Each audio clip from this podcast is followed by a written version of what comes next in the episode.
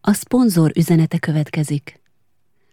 Az epizódok elkészítése mögött, még ha nem is látszik vagy hallatszik elsőre, bizony sok-sok munkaóra áll. A Vodafone Podcast Pioneers, ez az anyagi és szakmai segítséget nyújtó program minden magyar podcaster számára elérhető. Minél többen hallgatják a podcast epizódjait, annál inkább tudom fejleszteni a műsorok tartalmát, szakmai téren is, a szponzor segítségével és támogatásával. Ezért kérlek, ajánld a műsort barátaidnak és ismerőseidnek is, hogy minél többen hallgathassák az epizódokat. Köszönöm neked, kedves hallgatóm, és köszönöm, Vodafone.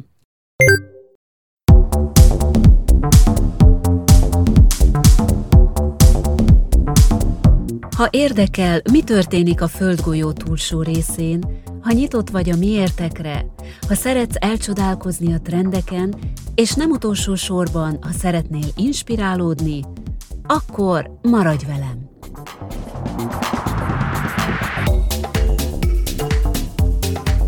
Ez itt az Ablak Japánra podcast, Japánról, egyenesen Japánból, mely túlmutat a zöldtea kesernyés ízén, a szumóbirkózók verítékteljes ölelkezésein és a high-tech kütyük legendás világán. Félretéve a kliséket, egy ablakot szeretnék nyitni neked a mai Japánból, a japán gondolkodásra. Ha már szereted Japánt, akkor azért, ha pedig egyszerűen csak ki akarsz szökkenni a megszokott kulturális keretek közül, akkor pedig azért tarts velem az elkövetkező percekben.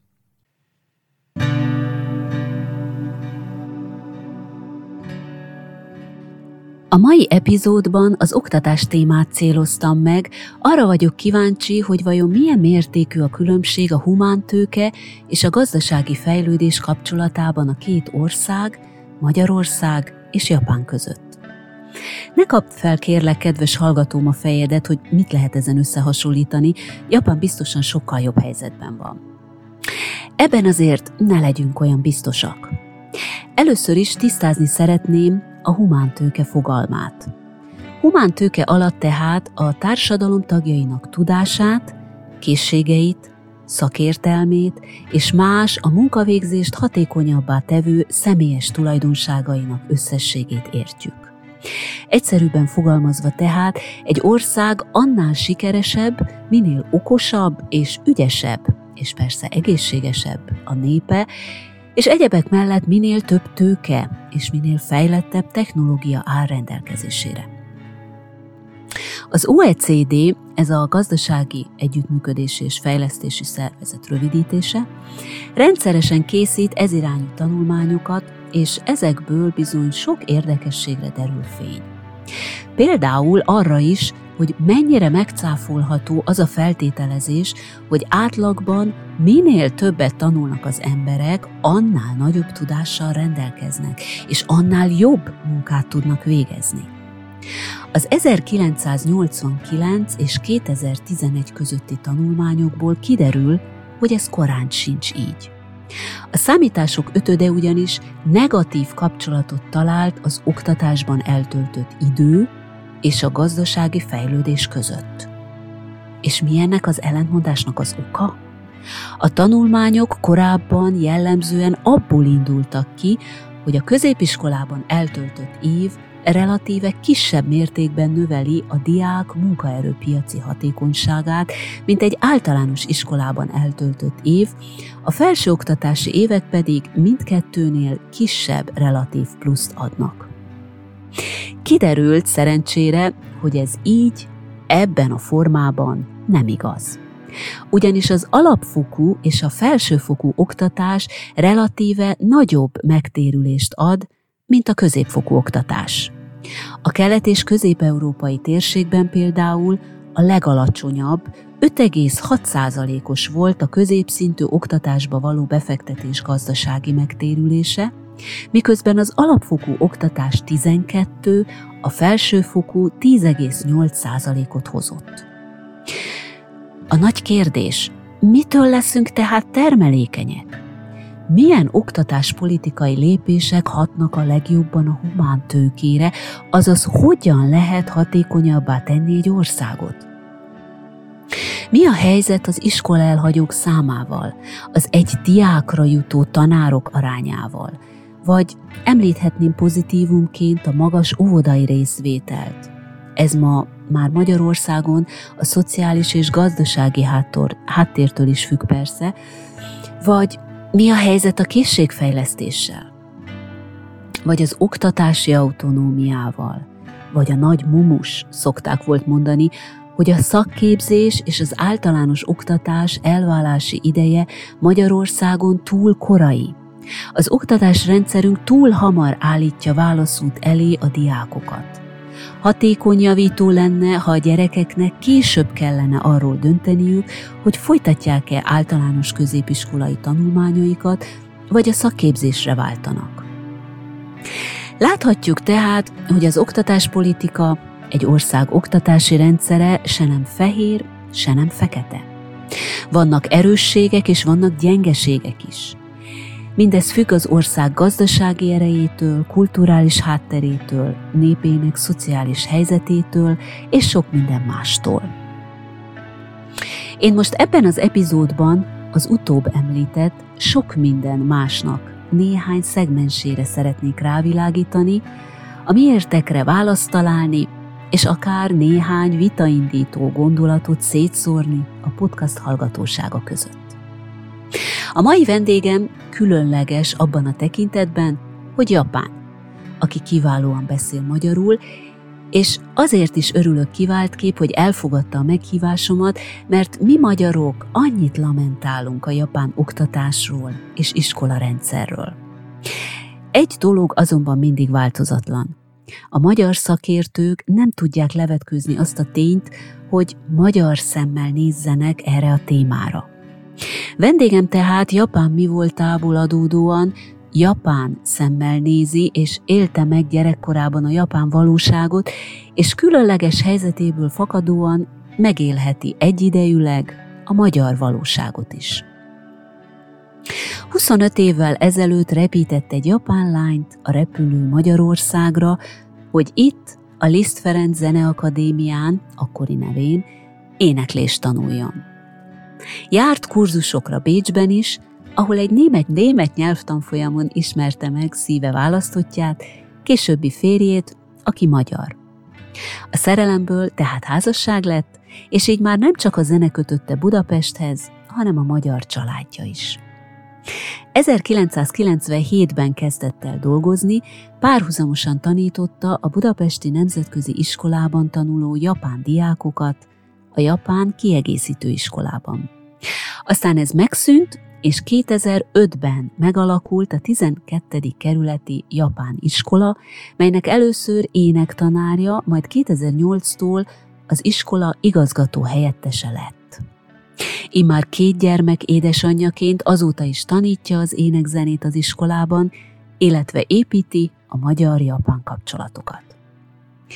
Aki az ablakot kinyitja Japánra, mint mindig Janagiszava Gyöngyi, és aki ma benéz rajta, Sakai Keiko, a Budapesti Japán Iskola igazgató helyettese. Szeretettel köszöntöm a kedves hallgatókat, és nagy örömmel köszöntelek téged, Keiko-szán, akivel az ismerettségünkre való tekintettel a továbbiakban tegeződni fogunk. Tisztelettel köszöntöm a hallgatókat, és hálás vagyok Gyöngyinek, hogy itt lehetek. A neved mögé oda tettem, hogy Szán, Keiko-szán. Ez ugye Japánban teljesen megszokott, hiszen eh, amikor beszélgetünk valakivel, még hogyha jó viszonyban vagyunk is valakivel, akkor ugye a szánt oda tesszük a neve mögé. Viszont Magyarországon, ahogy te Magyarországra kerültél, gondolom mindenki lekeikózott, tehát keikó, keikó lettél. Ez Japánban ugye ez a e, jobbiste, tehát hogy csak a nevén szólítanak valakit, ez nem annyira e, szokványos. Itt, itt ez inkább ennek egy rosszabb, pejoratív értelme van. Hogyan szoktál te ahhoz hozzá, hogy Magyarországon hirtelen te csak Keiko lettél? Jó kérdés, nem is gondoltam rajta, hogy csak Keikónak szólítanak, viszont a többiek is ez van. Nekem meglepően a főnökeket tegeznek, az inkább sokkor nagyobb, nagy csoda volt számomra. Az Japánban egyáltalán nincsen, de engem Keikónak, ezzel már gyorsan megszoktam. És nem volt valami furcsa érzésed, hogy olyan emberek, akik, akik szinte nem is ismernek téged, tehát először találkoztál valakivel, és rögtön azt mondta neked, hogy Keiko, Keiko. Tehát ez nem hangzott furcsán neked? Előbb, mielőtt Magyarországon kerültem, én más országban is voltam. Uh-huh. Azért is nem volt annyira furcsa számomra, és ez közveti, közvetlen, ilyen barátságos, és hát nekem ez nem volt annyira furcsa. Értem. Egyébként Japánban mindenki a vezetékneveden szólít, vagy azért vannak, akik a neveden, az utóneveden szólítanak, persze oda teszik a szánt, vagy a csánt, vagy valamit még, de Japánban is azért vannak olyan emberek, akik így szólítanak, ugye? Hát a vezetéknév, az hivatalos, még szánt teszik, még a, igen, így van. De ha barátok között, meg családok között, az, az már nincsen. De viszont társaságban, vagy munkahelyen ezek mind vezetéknevet szólítanak. Uh-huh, értem. Tehát akkor, mikor ugye Magyarországra kerültél, és hát említetted az előbb, hogy más országban is jártál, ez egyébként európai ország volt? Európai országban, uh-huh. Igen. É, tehát Magyarországra kerültél, és, és ugye a Zeneakadémián, akkori nevén, Liszt Ferenc Zeneakadémián tanultál. É, és hány évig tanultál ott, mennyi ideig uh, tanultad a nyelvet? Egyáltalán, amikor Magyarországra kerültél, akkor még nem is tudtál magyarul, ugye? Nem tudtam semmit. Egy szót sem. Viszont Japánban egy szót sem. Hát úgy mondom, hogy mielőtt Magyarországon repültem, egy könyvet vettem, akkor még magyar nyelvről szóló könyv, ilyen tankönyv szerint, ilyesmi, az nagyon kevés volt. Egy-két-három fajtából lehetett kiválasztani. És abból egy nem nagyon nagy vastag könyv, hanem vékony könyvet, viszont benne volt a nyelvtan. Uh-huh. Magyarázat az jó volt, ez nekem tetszett, emiatt megvettem, és azt átnéztem, áttanultam egyedül, ennyi szót köszönöm, meg jó napot kívánok, ennyit tudtam. Értem. Ez ugye húsz, ez körülbelül huszonöt évvel ezelőtt történt, Igen. volt ez az esemény, hát akkor még valóban nagyon szegényes volt a magyar nyelvi tankönyv kínálat Magyarországon is. Tehát Magyarországról úgy érkeztél, hogy nem tudtál semmit, Magyarországon beszerezted ezt a nyelvtankönyvet, átnézted a nyelvtani részét, egy-két kifejezést, szót megtanultál belőle, és ezzel indult az életed Magyarországon. Pontosan így volt. E, így kezdődött el. Így kezdődött el. Hát ez, ez azért nem lehetett túl könnyű. Viszont azért a nehézségeken túllépve elkezdtél tanítani a kiegészítő iskolába, japánok, japán diákoknak fenntartott kiegészítő iskolában, és aztán kétezer-ötben, ezt ha jól számolom, ugye tizenhat évvel ezelőtt, akkor alakult meg a tizenkettedik kerületben a japán iskola. Na most ez a japán iskola, ez pontosan ez micsoda? Ez, ezt, a, ezt az egész iskola rendszert, vagy ez, ez csak Magyarországon van, vagy a világ különböző országaiban, vagy minden országban akár megvan, létezik, és ezt ki szervezte meg, vagy ki működteti ezeket az iskolákat, ezt az iskolát? Igen, Budapesti Japán Iskolát, az Budapesten, mondjuk Magyarországon csak egyetlen egy japán nyelven tanító iskola. Az Japán Oktatás Minisztérium joghatósága alatt a Budapesten működő Japán Vállalati Kamara alapította meg. Uh-huh. Ez, a, ez kétezer-öt évben. És akkor az iskolát, az iskola bizottsága működteti. Így jelenleg világon kilencven, körülbelül kilencvenöt japán iskola van, és igen, ötven országon keresztül. ötven országban. Uh-huh. Igen, és ezerkilencszázötvenhatban az a legelső japán iskola a Tájföldön, Bangkokban alapították meg. Azóta uh, szaporodott, mi, mert japánok külföldre sokan mentek, ott igényelték japán iskola létrehozását. Értem. Hozzád, igen. És akkor ezek szerint van valamilyen kritérium, tehát van egy feltétele annak, hogy egy országban japán iskola jöjjön létre. Gondolok itt arra, hogy például egy adott országban hány eh, japán állampolgár él, vagy eh, mennyi eh, befektető cég eh, van az országban. Ugye gondolom, feltételezem, hogy eh, a kiutazók, a japán kiutazók viszik magukkal a családjukat, és emiatt van szükség a gyerekeknek, a japán gyerekeknek az oktatására, az adott helyszínen, és ezért jönnek létre a japán iskolák. Ezek így vannak, vagy tévedek valahol, így vannak, ez, ez így van. Igen, de most így mi az a kritérium, hogy létrejöjjön egy országban egy japán iskola? Például ugye Budapesten kívül a közép-kelet-európai régióban más országban is van? Tehát mondjuk Csehországban. Igen, például a várost mondom, Bécsben uh-huh. van, Romániában is van, Bukarest, ez igen, mondtam, Románia, és nyilván Franciaországban, Párizsban, Londonban, igen, sok helyen, sok helyen van. van. Igen.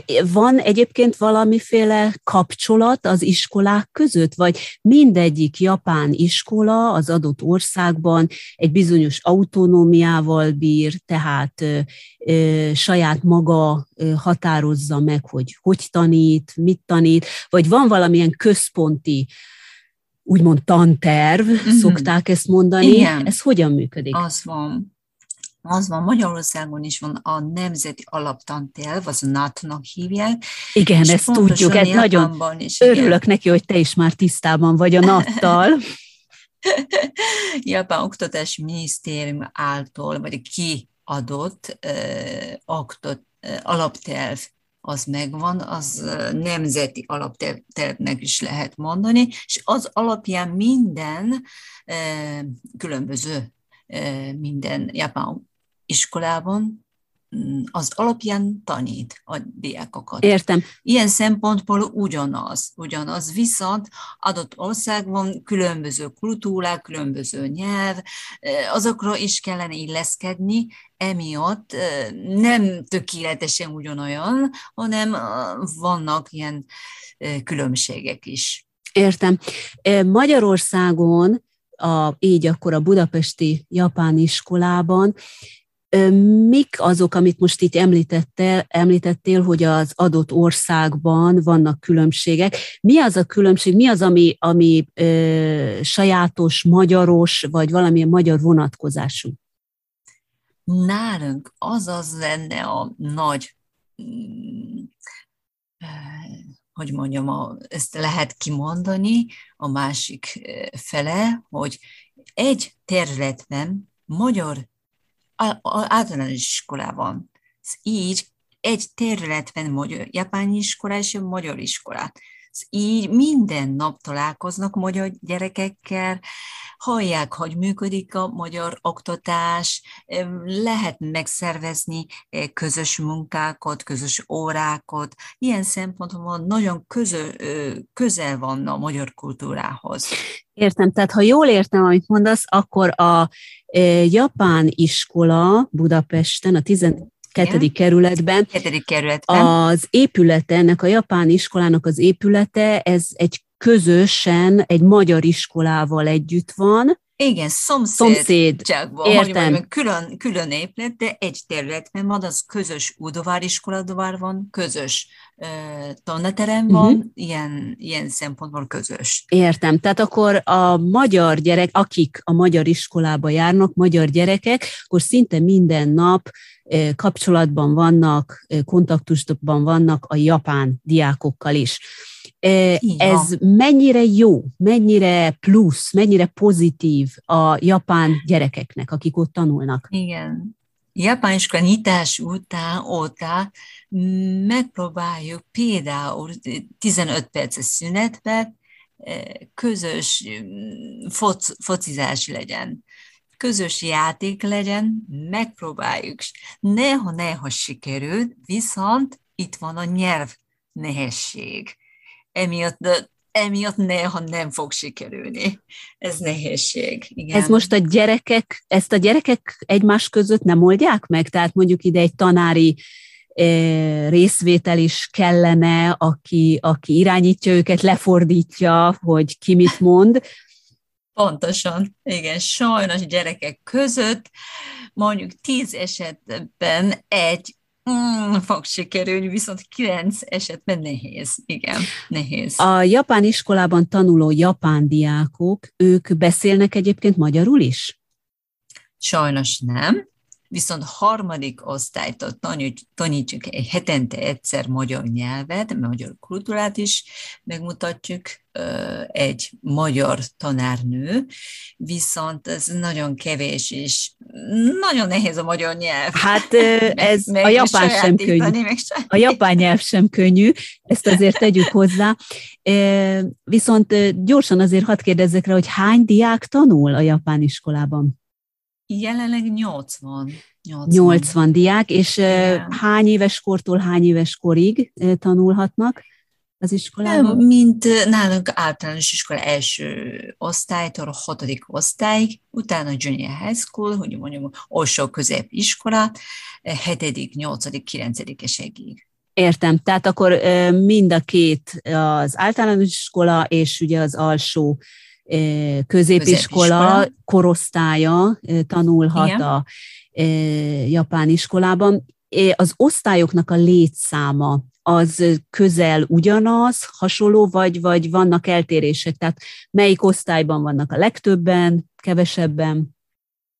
Nagy eltérése van. Ez a jó példa. Első osztályban tizennyolcan vannak, kilencedik osztályban hárman vannak. Hárman vannak, és akkor három gyereknek is megtartják a tanárok az órákat, az összes órát. Nyilván. És ez, ez megvan. Ezek a diákok, ezek a japán gyerekek, ők a japán iskolán kívül még Budapesten tanulnak valahol? Azt szeretném mondani, hogy juku, vagy ilyesmi külön iskolán kívüli tanításról van szó? Igen, ugye a jukuról mondjuk el azt, hogy hmm. ez Japánban szinte egy szokványos jellemző dolog. Igen. Ez egy kiegészítő iskolának igen. is mondható. Igen. Az, azt tanulják, azt gyakorolják itt ugye a gyerekek, amit a, a, az iskolákban, az általános iskolában, iskolában igen. vagy hát a, a, a, az előírt oktatáson túl még a felvételihez, a tovább yes, tanuláshoz szükséges tudást szerzik meg. Tehát itt Japánban ezt hívják jukunak. Budapesten én feltételezem, hogy nincsen ilyen juku. Én most arra gondoltam, hogy a japán diákok esetleg mondjuk némelyik például magyar iskolában, vagy pedig nemzetközi iskolában is tanul-e. A japán iskolán kívül az után nem, nem tudnak, mivel ők nyolc órától körülbelül három óráig japán iskolában tanulnak. Utána juku az nincsen, viszont az a kilencedik osztály után nekik nincs tovább tanulás lehetősége nálunk Budapesti Japán iskolában. És azután nemzetközi iskolába mennek, vagy visszamennek Japán iskola, Japánba. Értem. Tehát akkor igen, ez azt, azt jelenti, hogy tizennégy éves kora után a japán diákok, akkor egy döntés helyzet elé állnak, hogy Menik. most vissz, ugye visszamegy Japánba, vagy nemzetközi iskolába megy. Azok igen. a diákok, mondjuk tizenöt éves, tizenhat éves, tehát akik már ezt a válaszutat meg kellett, hogy tegyék, és nemzet, például nemzetközi iskolába járnak, ők eh, hol tanulnak angolul?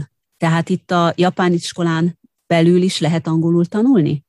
Igen, igen, japán iskolában belül is lehet. Azt az angol oktatást első osztálytól kezdenek el, és hetente egyszer, utána hetente kétszer, hetediktől már heten, hetente ötször minden nap. Ez azért egy kicsit más, elnézést, hogy a szabadba vágok, mint ami itt igen. van Japánban, tehát igen. az anyaország oktatási rendszerében. Igen. Ez egyébként milyen, miért történt ez így? Tehát ezt valaki eldöntötte mondjuk az adott iskolában, vagy, vagy ez is benne van az alaptantervben, hogy a külföldön létező japán iskolákban ilyen gyakran kell angolt tanulni, vagy ez miért van? Ez alaptervtől el, eltérik. Mivel mi japán iskola viszont a külföldön működő japán iskola tandíjat is kérünk a szülőktől, így magániska jellegű is mondható. Emiatt sok szülő kérik angol tudását, angol oktatást. És így mi több órát tartjuk gyerekeknek, ezek között, ja, magy- bocsánat, ezek között angol nyelv oktatás van. És szerepel. Tehát akkor végül is a szülők nyomására eh, növekedett meg az angol órák száma az iskolában.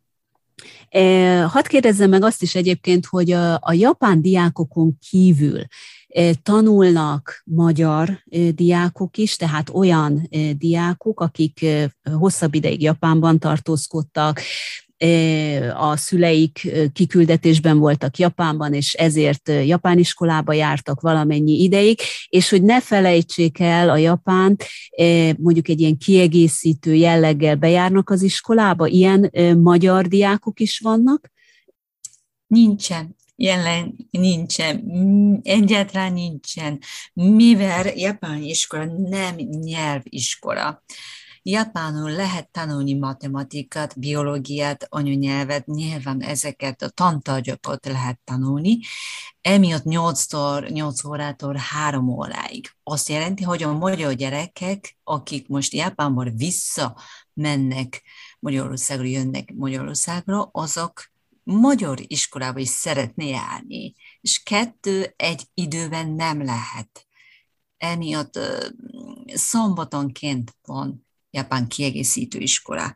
Oda még járhatna, de mi mindennapos hétfőtől péntekig működő japán iskolába nem, nem tudjuk elfogadni. Értem. Tehát akkor ez nem egyeztethető össze más a magyar oktatási rendszerre, hiszen az is ugye ebben az idő intervallumban van, így nehéz. Van. Viszont ahogy mondod, hogy akkor hétvégén a kiegészítő oktatásra lehet jelentkezni, vagy el lehet látogatni. Ide azért szoktak jönni magyar diákok is? Ott, ott vannak, ott vannak. Még sőt, kettős állampolgárságú gyerekek is vannak. Ezek napközben, hétköznapon magyar iskolában, vagy nemzetközi iskolában tanulnak, viszont japán nyelvet szeretnek kiegészíteni, emiatt szombatonként japán kiegészítő iskolába járnak. Értem. Most egy kicsit én a, az anyaország, tehát a japán oktatás politikáját is meg szeretném tőled kérdezni, illetve erre is rá szeretnék térni, hogy... Mondod, hogy ugye van, létezik egy alaptanterv. Mennyire követi a japán iskola az anyaország oktatás politikáját? Tehát gondolok én itt arra, hogy például ugye itt Japánban a gyerekek szinte minden évben az osztályokat összekeverik. Tehát a gyerekeknek minden évben vagy két évenként újabb barátokat kell szerezni. Nincs meg az, mint ami Magyarországon, hogy egy osztályba, hogyha bekerült a diák, akkor szinte az iskolát ugyanazokkal az osztálytársakkal fogja végezni, hanem itt Japánban ugye ez állandóan változik. Ez például a japán iskolában hogy van? A előni hátrányt mondom, előni jó, hogy másik kultúrát meg lehet tanulni japán iskolában. Viszont hátrány az kevés gyerekek, kevés diák miatt összekeverni se tudjuk. Igen, ez igaz, amit igen. Igen, se tudjuk, még viszont változik. Japán iskolában áprilistól kezdődik a tanév, és áprilistől júliusig első tanév. Utána nyári szünet után második tanév, így mondom a karácsonyig, utána téli szünet, és harmadik. És közbe-közbe jönnek, mennek, jönnek, mennek. Így ilyen szempontból keverés megvan, de osztálykeverés az nincsen. És kevés miatt néha ez hátrány. Értem, tehát ez a, amit mondasz, hogy jönnek, mennek, ez azt jelenti, hogy új diák érkezik, aki bekerül igen. abba az osztályba, abba az évfolyamba, és amit mondasz, hogy mivel eleve kevés a létszám, ezért nem lehet ugye összekeverni őket. Egyébként te személyesen, neked milyen élményed van ezzel kapcsolatban? Ugye amikor te itt iskolába jártál, akkor te ezt hogy élted meg?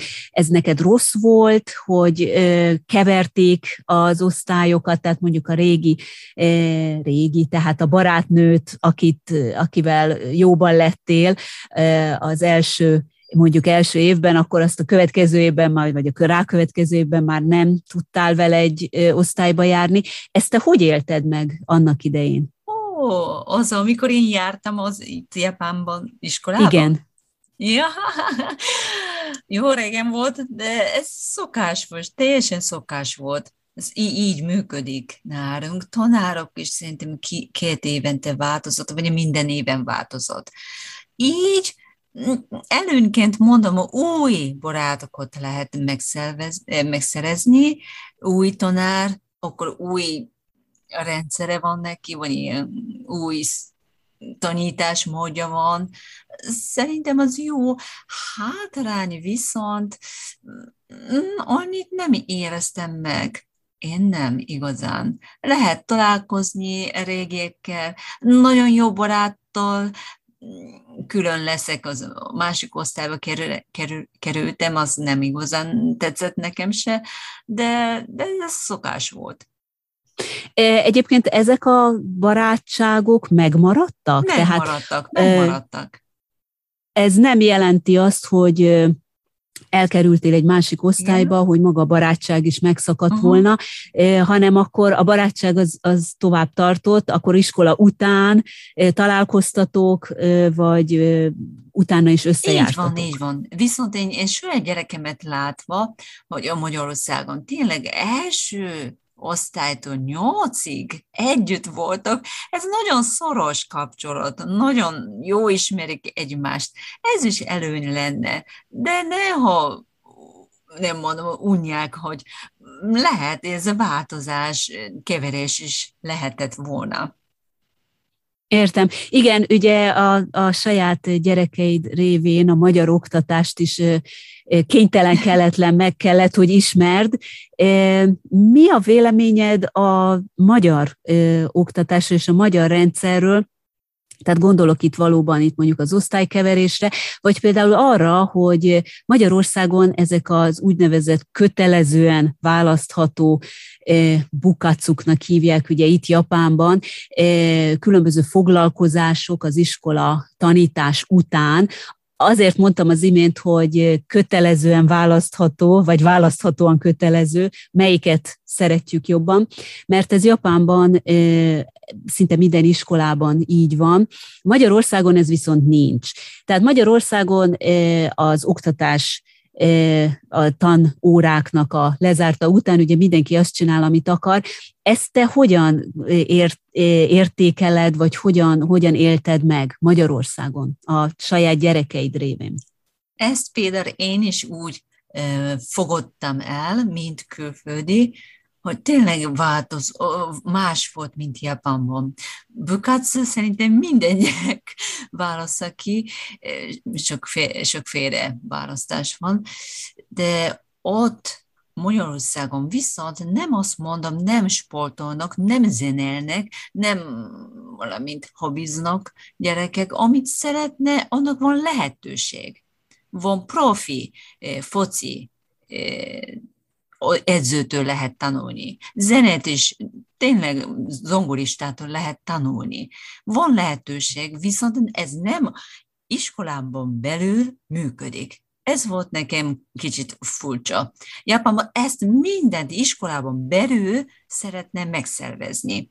Úgy, hogy tanár, aki szinte nem tud focizni, esetleg nem tud kosározni, viszont a gyerekeket kell tanítani. Ez számomra így gondolva, hogy furcsa. Inkább magyar rendszert én támogatom, az így jobban gyerekek fejlődnek, amit szeretnél, ahová oda megy, edzőhöz, a tanárhoz. Ennek a lehetősége jobb lenne, mint japán bukatsu.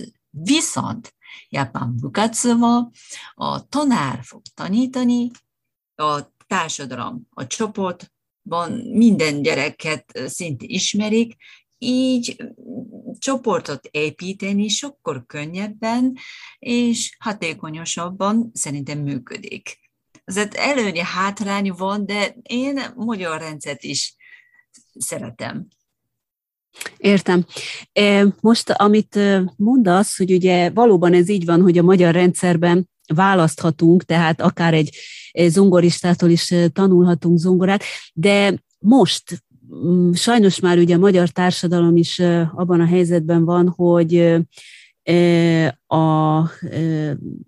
hogy is mondjam, tehát gazdagabb, szegényebb rétegek ugye megjelentek, tehát itt nem ö, nyújt egyenlő mm-hmm. hozzáférést, ö, egyenlő lehetőségeket ö, az iskola azzal, hogy az óra, ö, a tanítás után hát mindenki menjen, amerre lát, és válasszon, amit szeretne.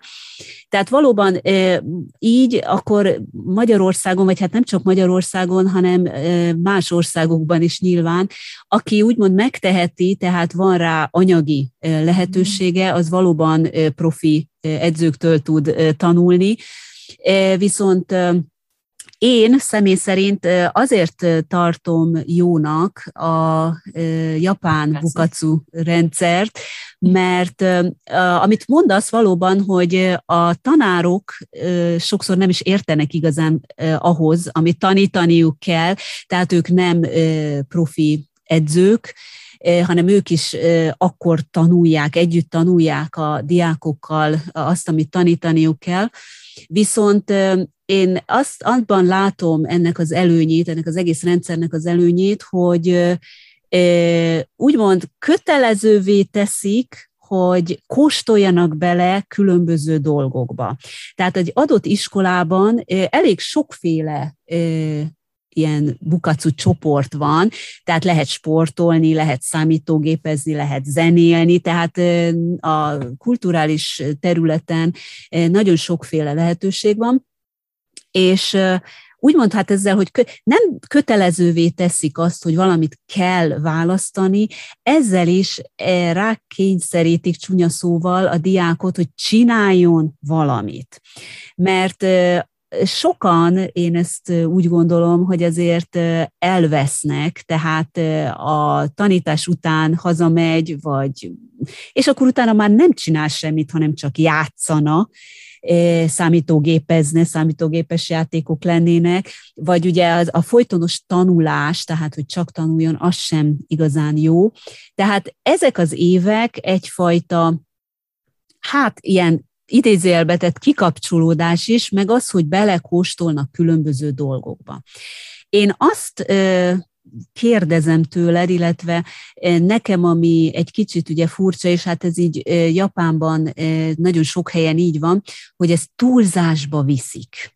Tehát sokszor túlzásba viszik azt, hogy a bukatsukon részt kell venni, rengeteg meccset szerveznek, amin részt kell venni, az edzések azok szinte mindennaposak, amin részt kell venni, és egyszerűen ez egy olyan terheltség a diákra nézve, hogy nagyon nehéz ezt teljesíteni. Ez egy jelenség, és ezt most azért kérdezem tőle, tényleg, mint így, hogy egy, egy japán születésű japántól, hogy ezt a japánok hogyan élik meg? Tehát feltételezem azt, hogy hát nem szereti ezt senki sem, de hogy mi, mire gondolnak, vagy mi az, ami, ami motiválja őket, hogy akkor mégis csinálják, vagy miért nem szabotálják, tehát miért nem mondják azt, hogy jaj, hát egyszerűen csak nem értem rá, vagy nem akarok menni, és akkor nem megy ezekre a foglalkozásokra, mert valahol a diákok többsége ott van, részt vesz és csinálja. Jó kérdés volt. Így mondom, hogy japán mentalitás egyesítés, hogy egybe legyen, nem külön egyéni, egyéni, hanem egyesített dolgokra a viszi a embereket és a dolgokat is. Én úgy láttam, emiatt a bukatsu, az úgy, ahogy mondtad, nem is gondoltam gazdasági, az igen, japán iskolában belüli, belüli bukatsuban nem igazán kell fizetni. És akkor az mindenkinek lehetősége van, akinek, aki szeretne. És tényleg sokféle lehet, abból, azokból lehet kiválasztani. Az is mindenkinek ugyanaz lehetőséget ad, és abban olyan gyerekekkel lehet egy célra, hogy mondjam, egy mentalitás, hogy megerősíti egy célra mindenki kezét, kezét fogva, hogy igyekezzen, vagy tornázzon, ezzen, vagy zenéljen, az valami cél tudás, célba viszi a, mindenkinek a lelkét. Én úgy láttam ez a bukát, ez majd egyszer dolgozni fognak, kezdenek, és ott is társadalomban úgy kell szervezni, egy, egy nyereséget szeretném elérni, ez a cél miatt egy csoport van, akkor inkább nem külön-külön egyénként dolgozom, hanem együtt dolgozni, akkor sokkal gyorsabban, meg jobb, erősebb eredményt lehet elérni. Szerintem arra is megy az a bukatsu, azért jó mondtad, de mindenféle lehet gondolni, viszont én tanárként mondom, tanárnak ez nagyon megterheli a dolgot, a tanítás igen. Után, meg a bukatsu, vasárnap, szombat, nyári szünetben, ezt nem tudom, multi embereket szeretne eh, megnevelni, vagy nevelni, nem tudom, de ez, ez nem igazán, tanárként mondom, az nem igazán támogatható támog, támog, támog dolog. Ez így van. Ez most egyébként ugye itt Japánban is egy rettentő nagy probléma, egyfelől a tanárhiány, a másik dolog pedig, hogy be kell vallani, hogy a tanárokat sajnos ebben az országban sem fizetik uh-huh. meg. Tehát nem akarnak, vagy hát nehézkesen választják ezt a hivatást a fiatalok.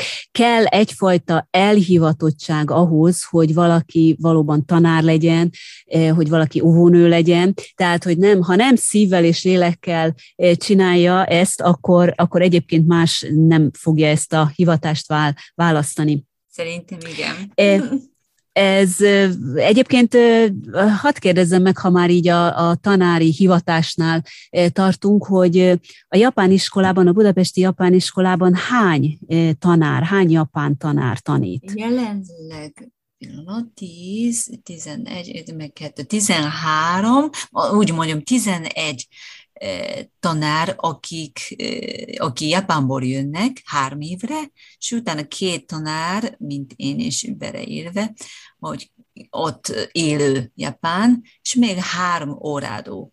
Így összesen tizenhárom, még három, tizenhat. Értem. És mi kell ahhoz, hogy valaki a japán iskolában tanítson? Tehát milyen képzettség szükséges mondjuk az anyaországból, Japánból jövők számára is? Tehát itt ugye a, a japán oktatásban az, hogy most egy tanári diploma, ez nem egy kicsit más, mint ugye Magyarországon. Itt ugye egy, egy ilyen oktatási, hát hogy is mondjam, oklevél szükséges ahhoz, szükséges, hogy... Szükséges minden.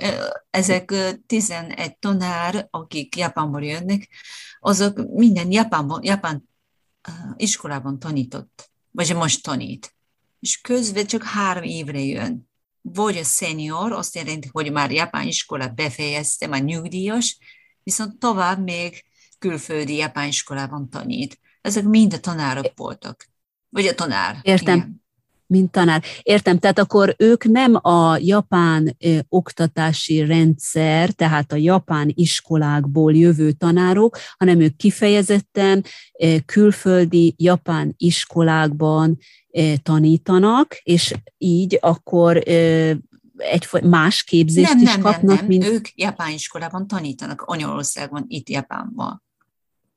És kiküldi e, hogy... három évre, mint tovább képzésként, így mondom.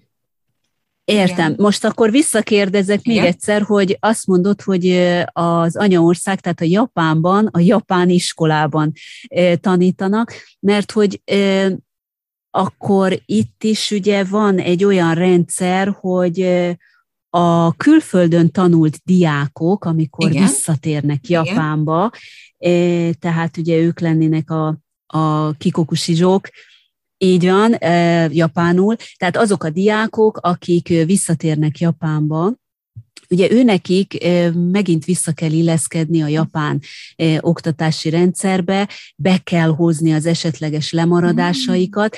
Erre itt külön iskola van, iskolarendszer, vagy ugyanúgy visszamegy egyszerűen abba az iskolába, ahova egyébként így is van, járt volna? Ugyanaz, visszamegy ahova, ahonnan jött, vagy ott, ahonnan, ahol, ahol volt, élt.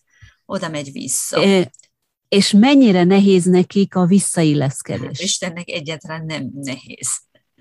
Emiatt is japán, japán iskolát választnak a szülők, nem a nemzetközi iskolát, amikor külföldre mennek. Az nyelvként is a szokás, meg a rendszer szerint, tankönyv, minden ugyanaz. Azt jelenti, hogy három évig Budapesten tanult japán iskolában. Viszont három éve után visszamennek a saját megyébe, vagy a saját városába, de ugyanolyan folytatják. Teljesen ugyanolyan.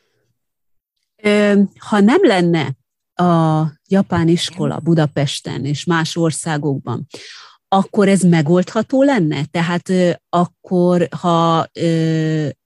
Ezt csak azért kérdezem, mert ugye a diplomaták, például magyar diplomaták, vagy más oknál fogva külföldön hosszabb ideig tartozó, tartózkodó családoknál, a gyerekeknél ugye az egy, hát nem azt mondom, hogy probléma, csak az egy nehézség, hogy külföldön a magyart tovább tanulják, és amikor visszamennek Magyarországra a magyar gyerekek, akkor hát különbözeti vizsgát kell tenniük, vagy akár egy évet így ismételnek. Na most a magyar oktatásban, és egyáltalán a magyar nyelvben, hogy a nyelv, magyar nyelvnél ez bizonyos szempontból megvalósítható, hiszen ugye megtanulja valaki az á bé cét magyar nyelven, akkor el tud olvasni mindent, és akkor már azon függ csak tényleg, hogy saját maga hogyan halad a könyvvel, a tananyaggal.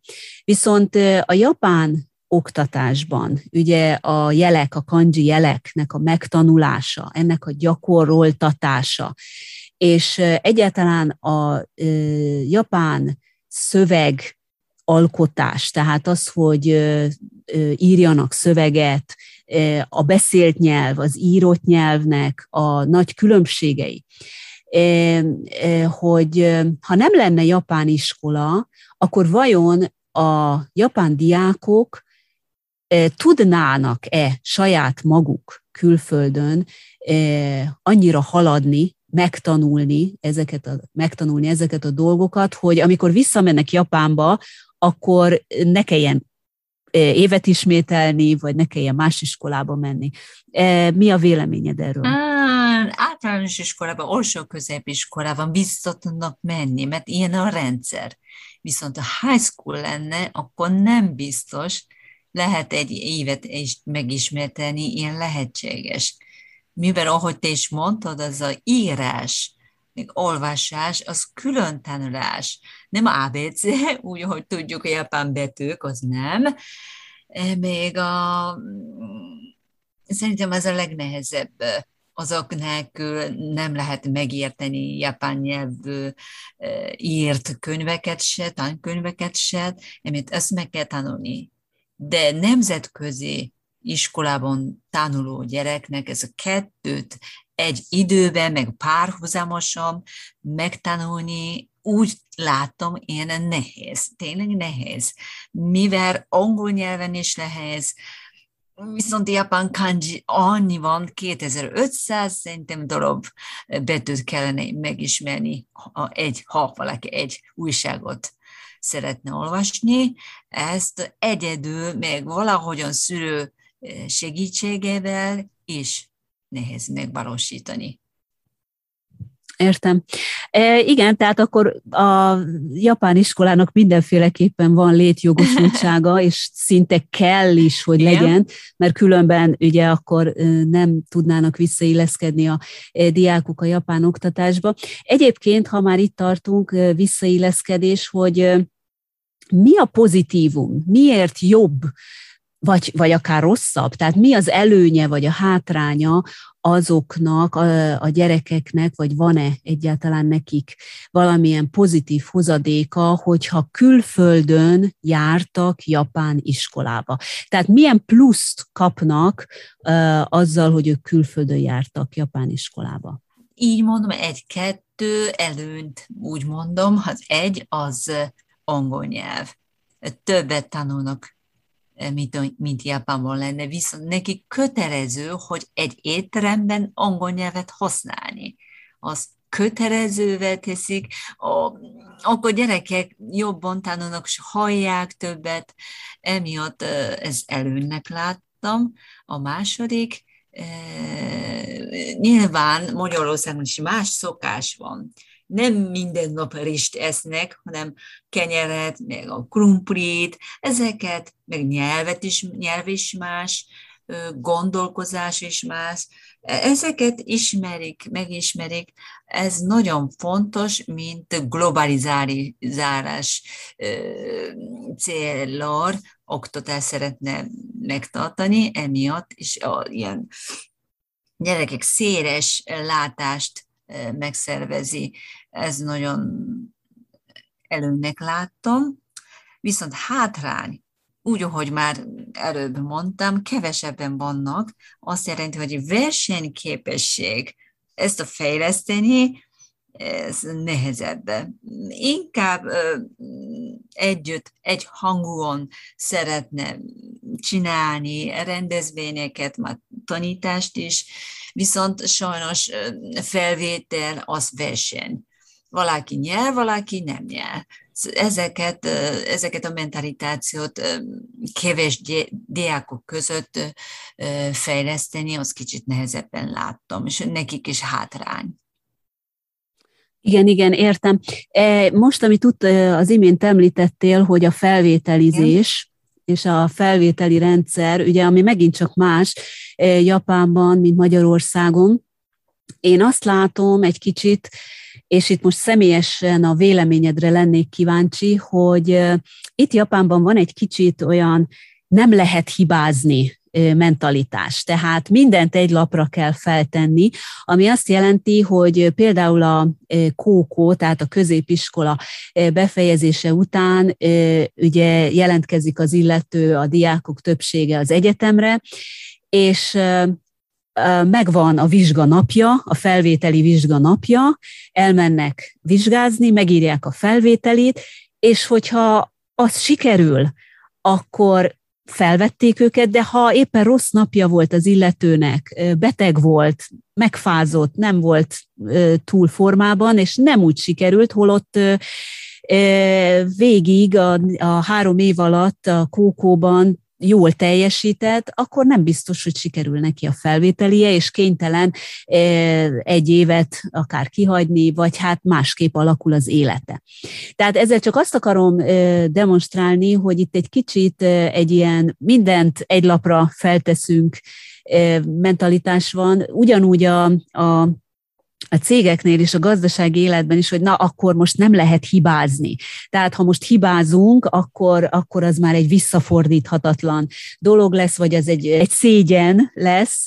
E, igen, és Magyarországon, és egyáltalán az európai országokban ez nem így van. Mert akár gondoljunk a német oktatásra, a német rendszerre, ahol, ahol szinte csak a papírokat kell beadni, és, és felveszik ugye az embert a, az egyetemre, vagy hát ahova szeretne jelentkezni. Hát nyilván megfelelő tudás, tehát megfelelő papír és, és tananyag ismeret szükséges, de nincs meg ez a stressz, nincs meg ez a, hogy is mondjam, ez a lelki megmérettetés, hogy ez most vagy sikerül, vagy nem.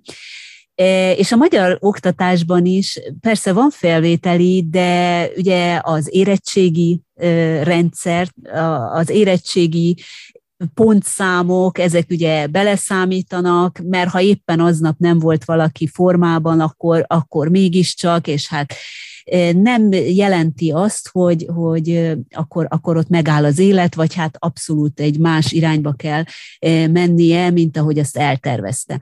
Tehát én itt most azt szeretném tőled megkérdezni, hogy a japán iskola, amit mondasz, hogy egyfajta egy ilyen nyugalmat, vagy egy ilyen kicsit olyan ellazulást biztosít a, a diákoknak, amikor ők ugye visszamennek a japán oktatásba, hirtelen szembesülnek ezzel a stresszel, ezzel a versennyel, ami nem csak a japán oktatásra, hanem most már a kínaira és a koreaira is nagyon-nagyon jellemző, sőt, még jellemzőbb, mint a mostani japán oktatásra. Tehát, hogy ők visszamennek Japánba, az oktatásba, és akkor ez nem jelent nekik egy törést. Ez nem okoz-e valamilyen lelki megterhelést, vagy sokan akár nem találják meg a helyüket, és, és, és teljesen más irányba kezdenek el haladni, mint ahogy kellett volna? Mm, nálunk a kilencedikeseknek az a legnehezebb kérdés. Ezek felvételiznek. Aki, aki Japánba szeretne felvételizni, az tényleg előbb minden információt meg kell szerezni, ez pont jó-e neki, megfelelő-e, hogy az ő eredménye jó, ezeket át kell nézni, ez nehéz. Viszont eddig nagy probléma nem volt, valahogyan lehetőségek között megtalálták, hogy a helyüket. És így, így meg nem, Japán, Budapesti Japán, Budapesti Japán Iskolában nem hallottuk ilyen problémát, viszont versenyre megcsodálják, meg aki nem tudom, nálunk öt évet töltött be, azoknak szerintem nagyon nehéz lenne. Valóságban Japán olyan rendszereket nézni. Nálunk a nemzetközi iskolában is felvételiznek. Az a sokkal nehezebb, tényleg élet változásának is lehet mondani. Egy évet, két évet esetleg megisme- megismételni, nagyon nehéz angol iskolába bekerülni. De ha szülők kívánságos saját gyereknek a kívánságot összekeverve, azokat is válasszák. Hogy mondjam, Budapesti Japán Iskolából úgy jobb, hogy első, másodikként jönnek, és pont harmadikba visszamennek, ezek a legjobb példa, hogy még mindent megszerzi a Pesten vagy a Magyarországon, a jókat is, és úgy spontán mennek vissza. Viszont kilencedikesek, az nálunk is probléma. Az nehéz. Igen, és a, amikor Igen. ugye visszakerülnek a, a japán oktatásba, és aztán ugye a japán életbe, a japán munkaerőpiacon, amikor amikor munkát próbálnak találni, keresni. Van-e annak hátránya, hogy valaki például így tizenkét-tizenhárom éves korában külföldön volt, és nem a japán oktatásban? Tehát gondolok én itt arra, hogy például japánul szöveget írni, vagy japánul ö, ö, udvariasan beszélni, japánul kifejezni magát, hiszen ö, azt azért mondjuk el, hogy a japán nyelvnek a sajátossága az, hogy bizonyos korcsoport, tehát van ugye egy gyereknyelv, van egy a felnőttek között már, van női nyelv, férfi nyelv, és van üzleti nyelv. Tehát különböző szintek és csoportok szerint ugye elkülönül a nyelvhasználat. Ezt megtanulni, elsajátítani külföldön nagyon nehéz, véleményem szerint, tehát itt kell lenni, és ez nem csak azokra vonatkozik, akik ugye külföldiként Japánt tanulnak, hanem a japánokra magukra is, hiszen ezek, ha akkor, abban az időszakban, amikor, amikor ezt sajátítják el a gyerekek, abban az időszakban, ha külföldön tartózkodik, akkor mennyire tudja ezt behozni, vagy mennyire jelent lemaradást, amikor visszajön ide Japánba? Hú, az személyként is más lenne, akik angol nyelv tudás mellett is szépen megszerzi azokat a tudásokat, japán ilyen nehézséget, amit te most felsoroltál, tényleg is sokféle kifejezése van, azért nehéz, de úgy, aki könyvet uh-huh. olvas, hm, az sokkal-sokkal előnyös. Előnyösebb helyzetben van. Könyvet olvas, igen, írni, olvasni, még a mondani, azok is könyvet olvas, az uh, ilyen. Azt, azt javasolom, és így inkább ki kell egészíteni. Amikor pontosan tizenkettő-tizenhárom-tizenöt éves kor más iskolába kerül, és ott intenzíven például, például angol, angol nyelvet tanul, akkor Japánt egy darabig, nem mondom elfelejti, de nem így elfelejtik. Van. Lehet pótolni utána, pótolni, de ez több, többet kell olvasni, többet kell, igen, igen, szerintem.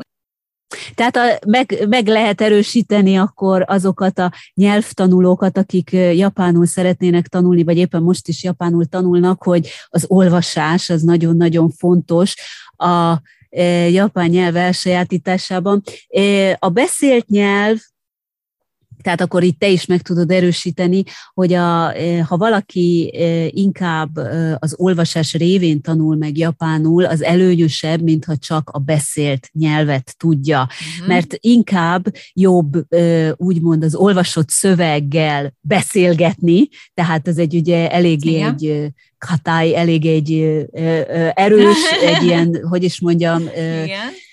beregulázott nyelvhasználat lenne, vagy lesz, de akkor is az előnyösebb Japánban, mint hogyha valaki csak egy beszélt nyelv alapján próbál bármit is elintézni, bármit is kezdeni, mert ugye az írott nyelv és a, a beszélt nyelv az ugye megint teljesen más.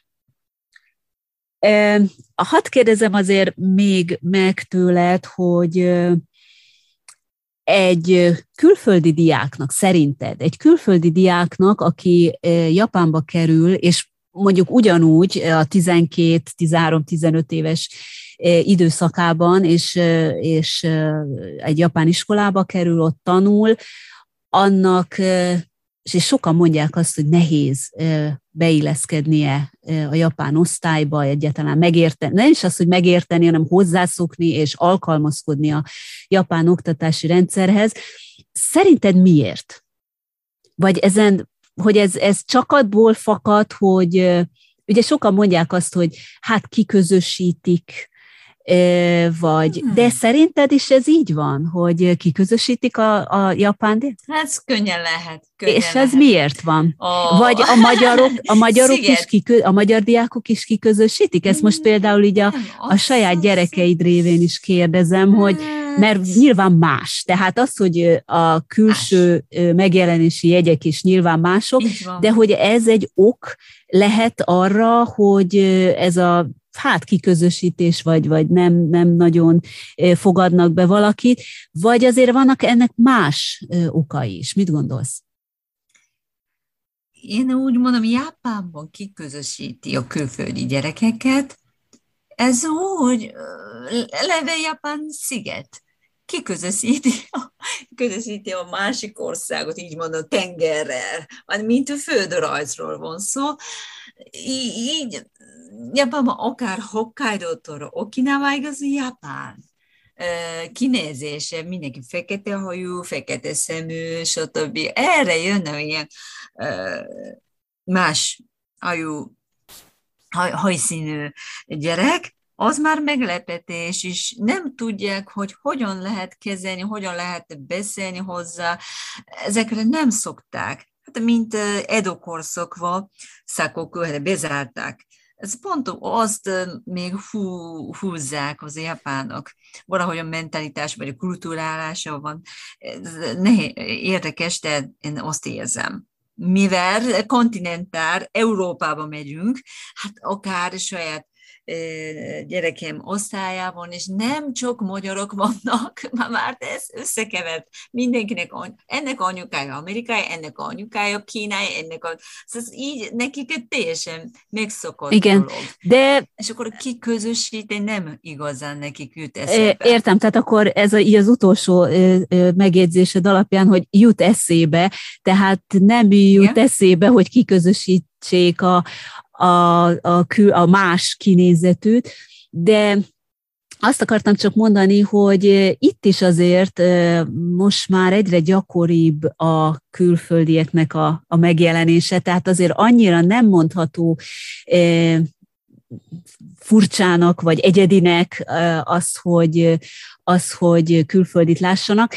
Eh, mégis azért van egyfajta egyfajta fal, vagy van egyfajta ö, zártság, de én azt érzem, és én is mondjuk a saját gyerekeimen látom azt, hogy itt nem is igazából a ö, kinézet, vagy az, hogy, ö, hogy ö, a másság, ö, hanem igazából az adott személy, tehát az adott gyereknek a természetétől is nagyon, de nagyon függ az, hogy ő most be tud-e illeszkedni, vagy sem.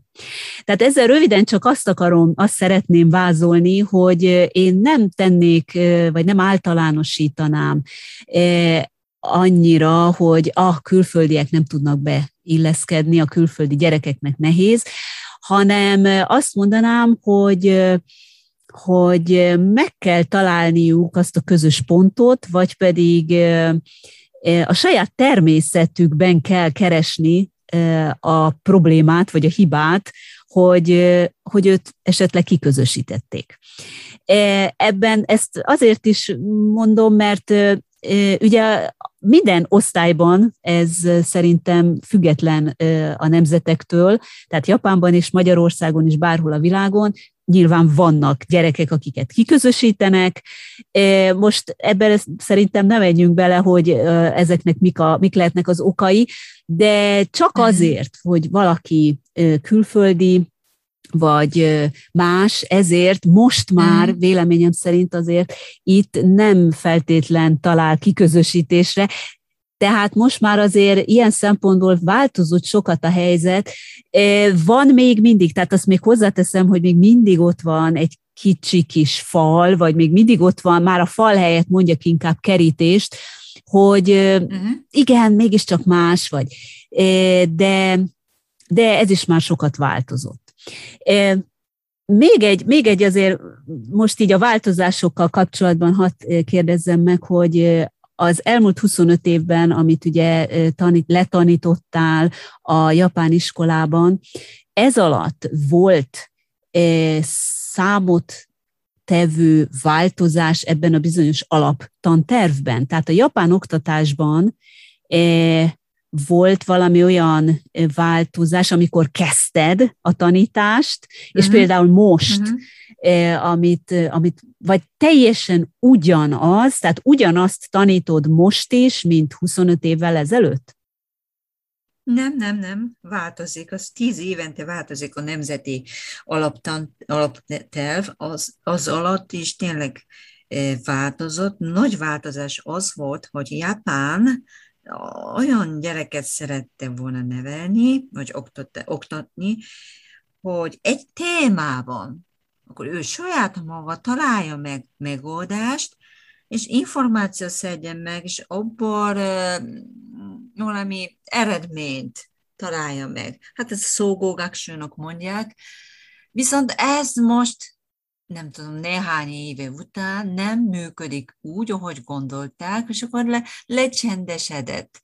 Azt jelenti, megint tudás felé, a tudás megszervezésé felé mennek. Ez, ez nagy változás. Ez Értem. Ez most nagyon fontos, amit mondasz, hogy magyarán az egyéni megnyilatkozás, a kinyilatkozás is az, hogy nem csak egy tudásalapú, adatalapú oktatást, amit idáig folytatott ugye Japán, hogy nem csak ezt preferálja, hanem, hanem az egyéni lehetőségek, az egyénnek a kibontakoztatását szeretné előtérbe helyezni.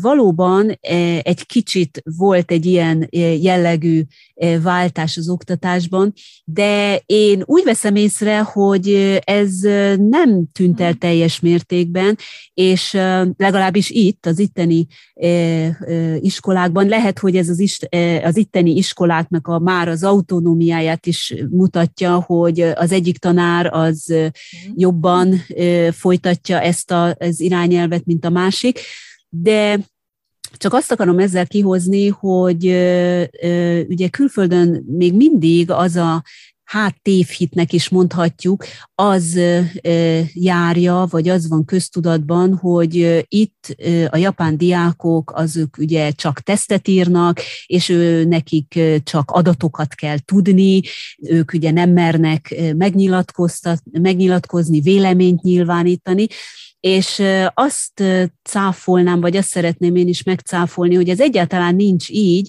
mert igenis vannak ilyen vita órák, amikor bizonyos témákról vitatkoznak, mindenki elmondja a véleményét, és szinte úgy, mint ugye a, a nyugati országokban is, hogy összetolják az asztalokat, csoportba ülnek, és megbeszélik, amit aztán összefoglalnak, össze kell foglalniuk, és egy a csoportból kiválasztott gyerek, diák ezt összefoglalja a másik csoportnak, előadja, tehát itt is egy ilyen prezentálás, az, hogy saját maga összeszedi a gondolatait, és nem csak egyszerűen egy betanult szöveget kell, hogy visszamondjon.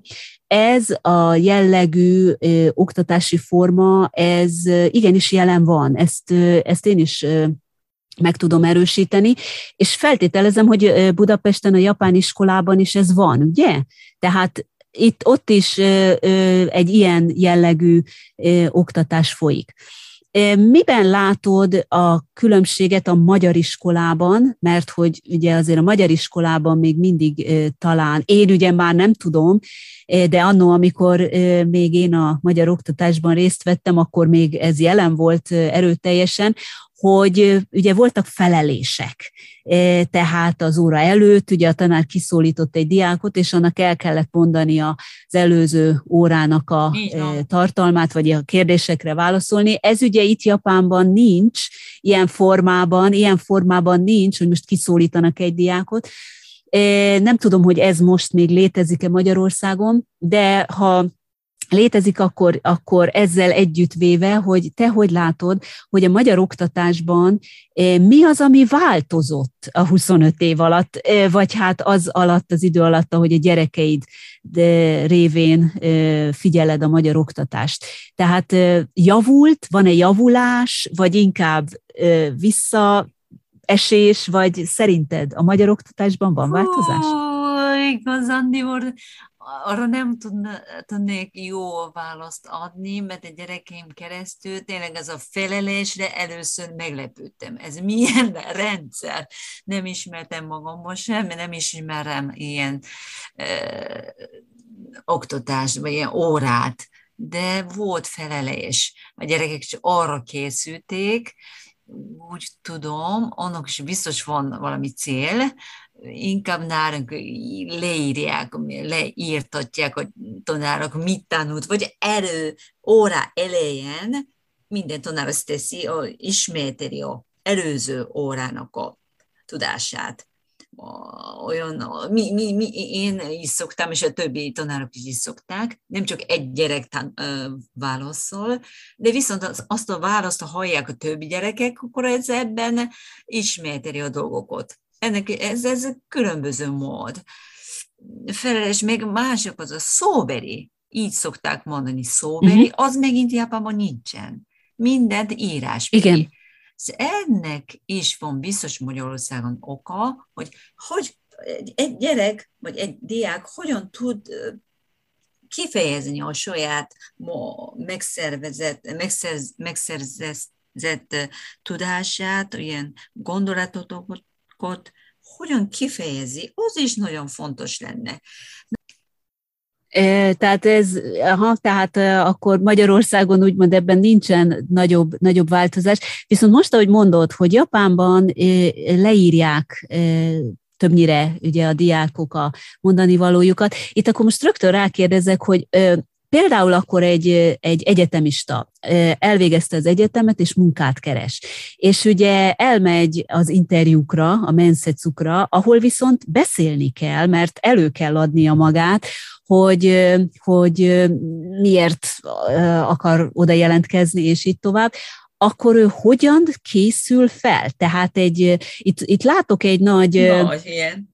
Gepet, egy nagy, nagy Szakadék, szakadékot, igen, hogy is. Végül az oktatásban nem, abszolút egy elsajátít egy tudást, viszont ahogy kikerül az életbe, ahogy kikerül a munkaerőpiacra, ott egy olyan tudást kérnek tőle, amit igazából nem sajátított el.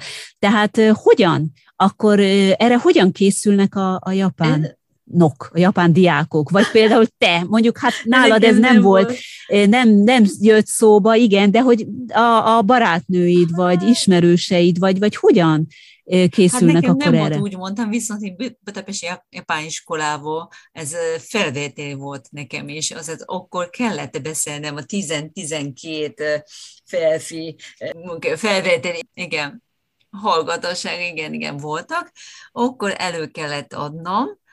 Külön szerintem iskola van. Külön iskola is lehet, külön tanfolyam is van. Én úgy tudom, ezekre külön készülnek, felkészülnek. De azért, azért találom ezt érdekesnek, mert sok ilyen, sok ilyen pont van a japán társadalomban, hogy, hogy hirtelen valami olyat kell csinálni, ami, amire idáig nem is készültek, vagy nem tudják, hogy hogyan készüljenek, És, és hogy ez, ez miért van így? De azért is gyenge a japán tanuló, hanem a kezdő munkaerő. Az nagyon gyenge, mert nem is tud semmit. És oda kerül cégbe, és onnantól kezdve kezdődik a tanfolyam, hogy továbbképzés. Ott tanulnak. Ezt igen, ezt ugye sokszor, és ezt már halljuk is nagyon sokszor, hogy amikor ugye elkezd dolgozni a, a fiatal japán munkaerő, hát akkor ugye belép a céghez, na de itt Japánban is most már változik. Változik ugye a piac. Változik a a munkaerőpiac is, és változnak a trendek. Tehát az, hogy élete végéig egy cégnél dolgozik valaki, ez most már szinte nincs. nincs. A munkát vált, céget uh-huh. vált, ez a normális, most már szinte ez lett a normális, de hogy akkor erre felkészülni, ez én véleményem szerint akkor ez tényleg ilyen saját erőből lehet, tehát nincs Még azt mondod, hogy igen, egy tanfolyam is akár, vagy na de egy tanfolyamon sem biztos, hogy azért le, el lehet teljesen sajátítani azt, amit ugye igen. éveken át gyakorolnak igen, Európában igen. és más országokban is.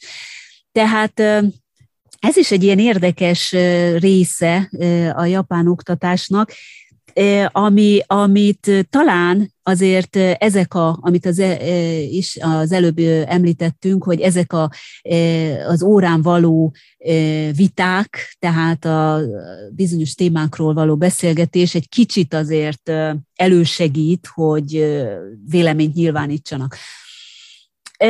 Mindenféleképpen nagyon sok olyan példát is lehet még hozni, ami, ami így a japán oktatásban olyan ellentmondásosnak, illetve érdekesnek tűnik, tűnhet számomra.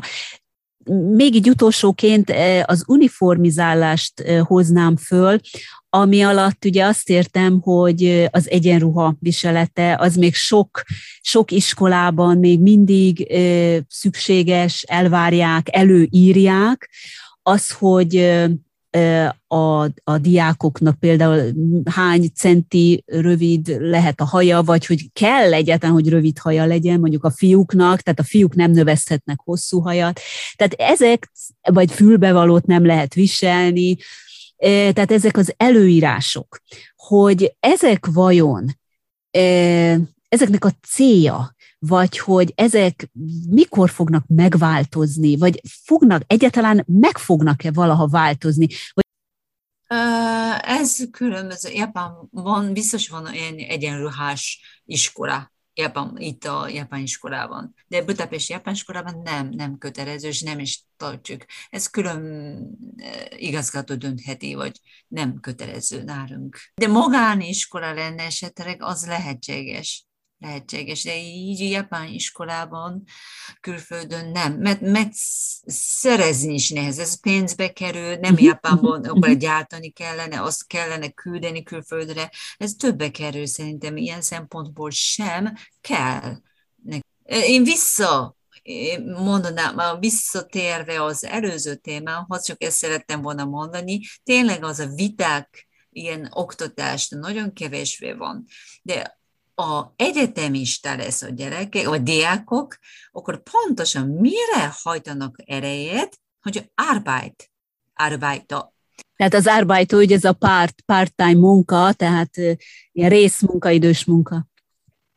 Erre, erre, erre, és ott megtanulnak, hogyan kellene, igen, igen, köszönni, hogyan kellene másikkor vitázni, hogyan kellene visel, megviselni, vagy stb. Ez az érdekes, nem oktatásban belül, hanem saját erővel, pontosan milyen arbeitot részt vesz, azok a gyerekek esetleg interjún, a cég interjún tudnak sokat beszélni.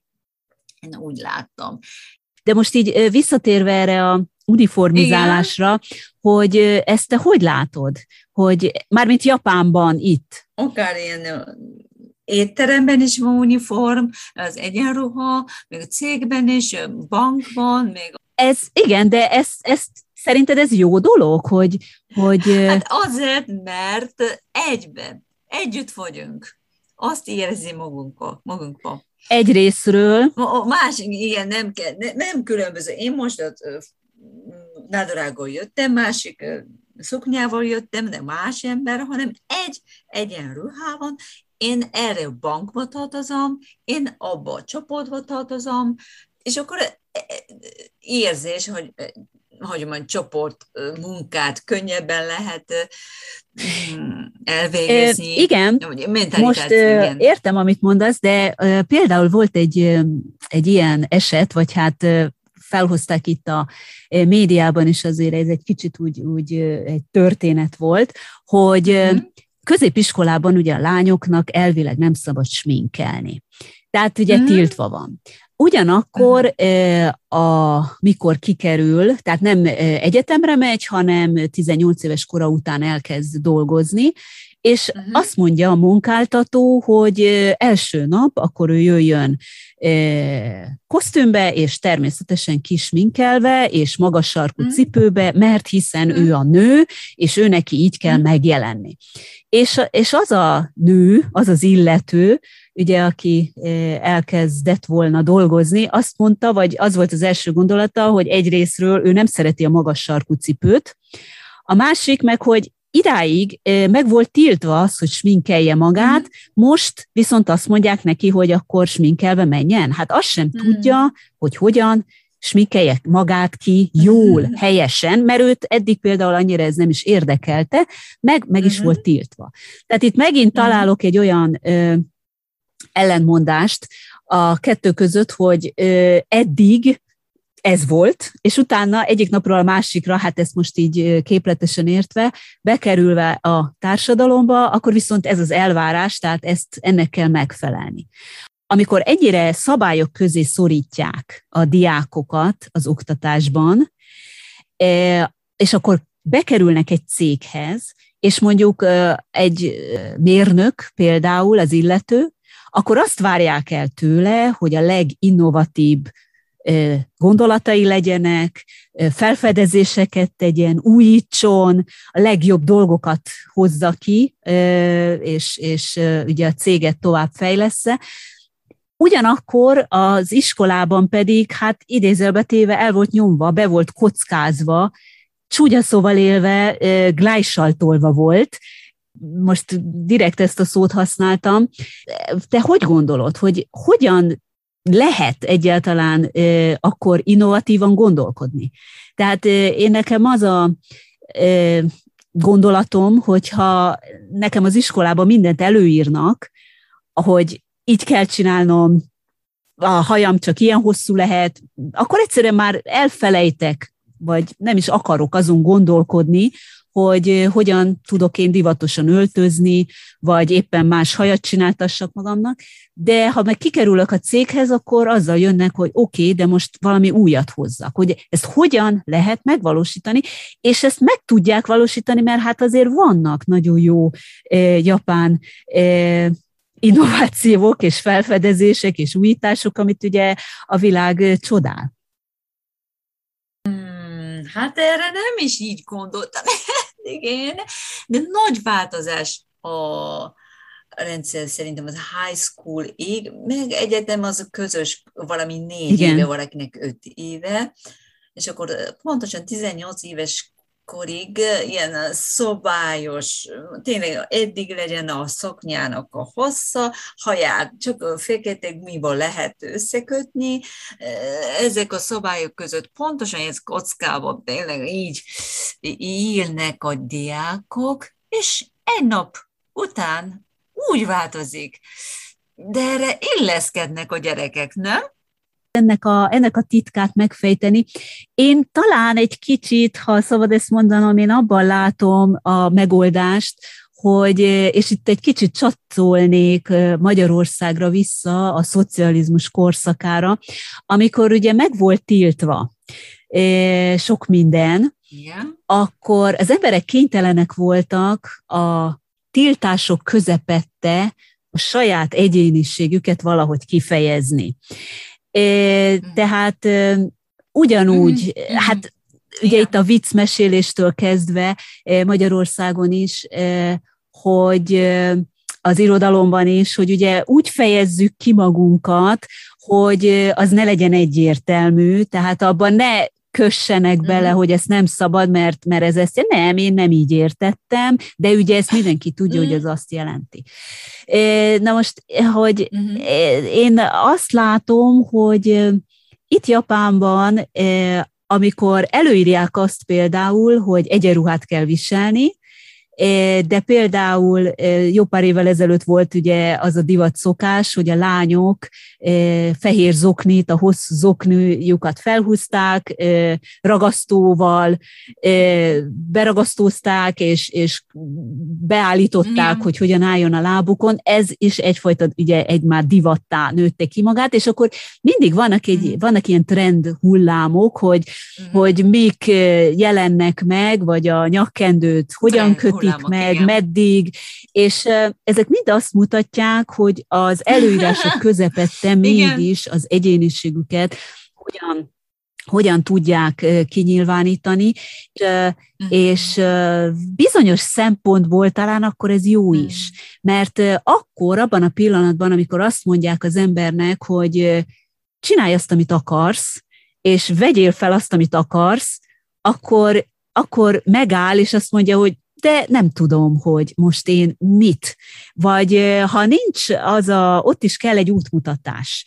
Tehát nagyon kevés az az ember, aki úgymond divatdiktátor lesz, tehát hogy ő neki megvan az ötlete, hogy ő akkor mit csináljon.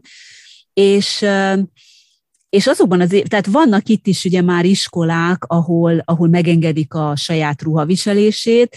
Aztán lehet, hogy majd visszatérnek megint a, a, az uniformishoz, de, de azt látom, hogy egyrészről, hogy azért ennek van pozitív oldala is talán, hogy így beskatujázzák az embereket, mert abból az ember próbál mindig kitörni. Uh-huh. És ta, én abban látom a magyarázatot arra, hogy így akkor egy céghez, ha bekerül valaki, akkor, akkor uh-huh. mégis hogyan, hogyan tudja úgymond saját magát megvalósítani, amikor úgymond szabad kezet kap. Tehát ott viszont már felszólítják arra, hogy na akkor csinálj valamit, uh-huh. akkor akkor ő ott kiélheti magát, ezt úgy jó értelemben.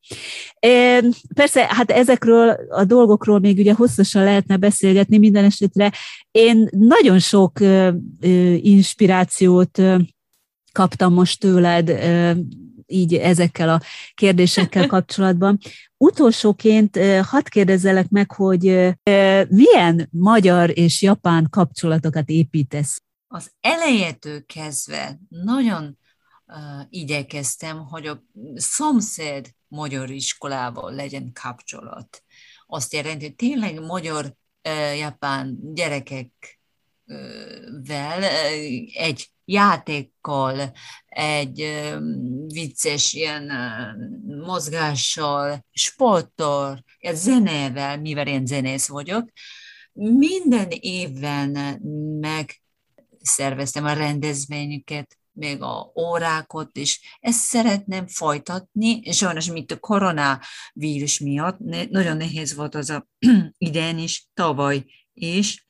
Ezt a gyerekek is érvezik magukat. Elején nehéz barátkozni, vagy a, láttam rajtuk, de néhány éve után tényleg a gyerekek, nem magyar gyerek mondta, hanem a Kati mondta, vagy Kriszti mondta, hogy, hogy magyar gyerekekkel a nevét szorítanak. Ez ezt tovább is szeretném folytatni, és akkor legyen nekik olyan élmény, hogy amikor visszamennek Japánba. Én megismertem egy kat, Kati nevű gyerekkel. Együtt játszottam, vagy egy köszönöm szót tanultam tőle. Ezt szeretném kettő között levő japán gyerekeknek eh, tapasztalatként, igen, igen, megtapasztaltatni.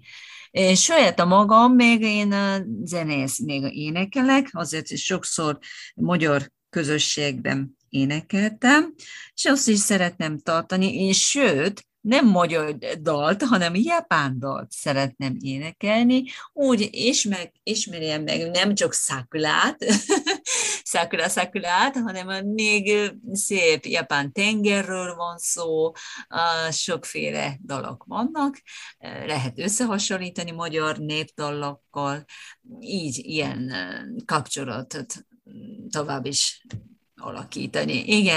Igazából nem is a témánkhoz kapcsolódik. Azt szeretném megkérdezni tőled, hogy ha eszedbe jut Japán, akkor neked milyen szín, tehát azt mondják neked, hogy Japán, akkor milyen szín jut eszedbe a szülőföldedről, Japánról? Milyen színnel tudod összekapcsolni az országot? Tengerszín. Azt jelenti, hogy kék. A tengerszín a kék. Mivel Magyarországon nincsen tenger, az nagyon hiányzik. Akkor Japán, akkor tengerszín. Értem. Még egyszer hálásan köszönöm az interjút. Nagyon-nagyon örülök, hogy elfogadtad a meghívásomat. További sok sikert a japán iskolához, a gyerekekhez, Én azt tudom csak tényleg kívánni, hogy a magyar kultúra és a japán kultúra, hogy így, hogy mindkettőben lubickolsz, és mindkettőt élvezed, hogy ebből is tényleg a, a legtöbbet hozd ki. Nagyon szépen köszönöm, neked is. Hallottál róla, hogy Japánban? Ez itt a Hallottál róla, hogy Japánban című visszatérő hírmorzsablokk, a podcasten belül, melyben érdekes, még akár meghökkentő dolgokat, újdonságokat szeretnék röviden bemutatni, amelyekről kizárólag itt, az Ablak Japánra podcastben lehet hallani.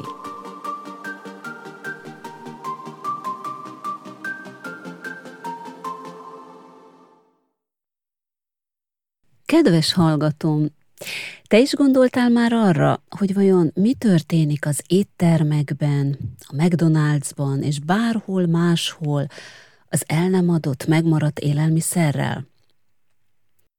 Emlékszem, amikor kicsi voltam, azt gondoltam, hogy cukrászdában lehet a legjobb dolgozni.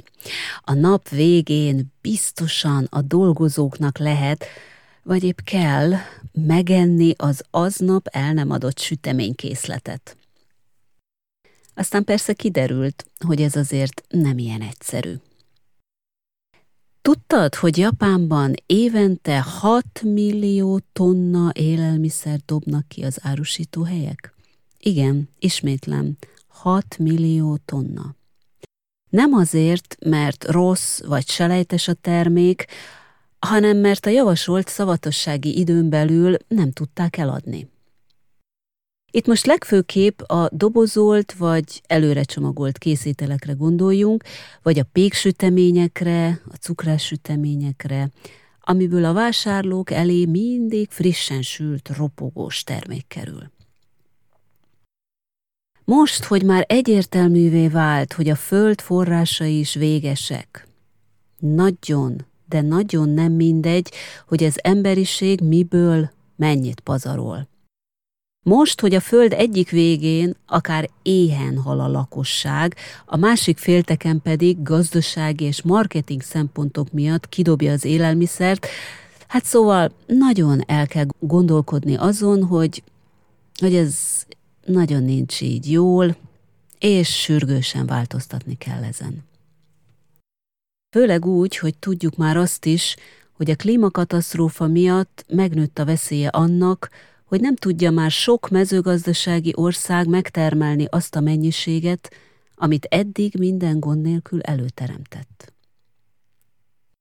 Japánban bevett szokás, hogy a szupermarketekben úgynevezett leértékelési időzónát tartanak, azaz főleg a nap végén tíz-húsz, de akár ötven százalékkal is lejjebb viszik az árait azoknak a termékeknek, amelyekről látszik, hogy aznap már nem fogják tudni eladni, vagy éppen már közel van a szavatossági idő lejárta. Ez persze nagyon klassz a fogyasztókra nézve, hiszen lehet így kifejezetten arra célozni, hogy például az esti órákra jön az árleszállítás. Persze a boltvezetőknek nagyon nem mindegy a profit, így aztán vannak annyira dörzsöltek, hogy ezeket a leértékelési időzónákat a nap különböző időszakaira osztják el. Hozzájön ehhez még az uborka szezon, vagyis azok az órák, amikor minimális számú vásárló tartózkodik az üzletben. Mindez persze ma már az á i, vagyis a mesterséges intelligencia elemzi, figyeli, és a bolti kamerák nem csak azért vannak, hogy az esetleges lopásokat rögzítsék, hanem például a vásárlói szokásokat is. Jó, jó ez a rendszer, de mégsem elég ahhoz, hogy a hat millió tonnát látványosan csökkentsék. Most egy aprócska kezdeményezésről szeretnék beszélni, amely egy bevillant ötletből született az északi Hokkaido szigeten, és mostanra már Tokióban is vannak követői, továbbfejlesztői. Miről is van tehát szó?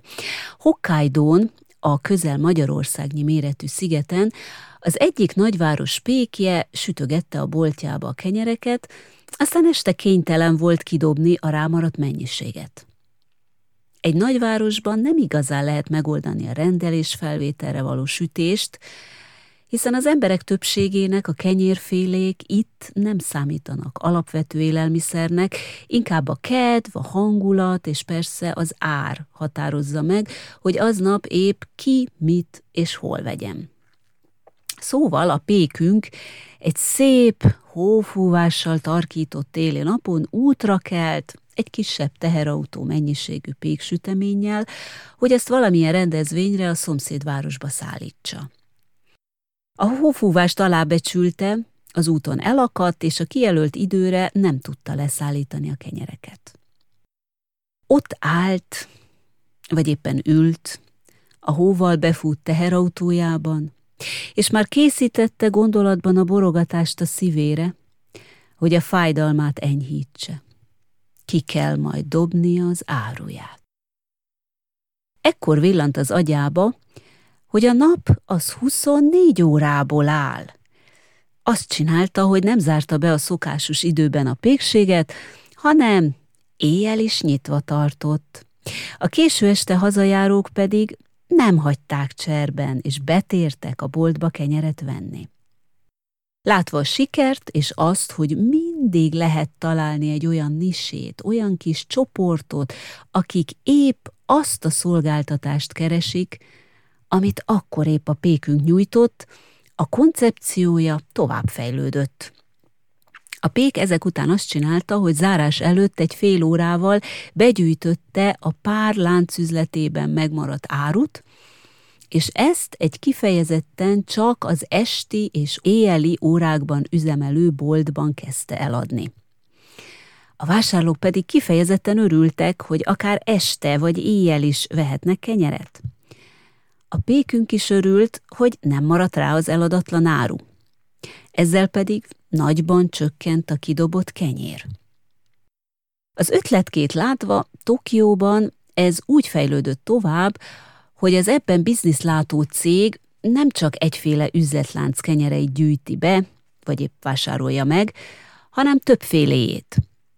Egy helyre összegyűjtve a különböző kenyérbrendeket, a vásárlók is széles mosolyra nyitják a szájukat, hiszen egy helyen a legkülönfélébb kenyérből választhatnak. Az üzletben dolgozók is jól járnak a részmunkaidőben való foglalkoztatással. Egyrészt egy kicsit több az esti órákra mért órabér, másfelől pedig most a pandémia idején sokak vesztették el itt is a munkájukat a bezárások miatt. A másik érdekesség, amit a pandémia hozott, a mélyhűtött torták biznisze. Eddig a piac szinte csak a kávézókra korlátozódott, de a járvány időszakban nagyon megcsappant a kávézók forgalma.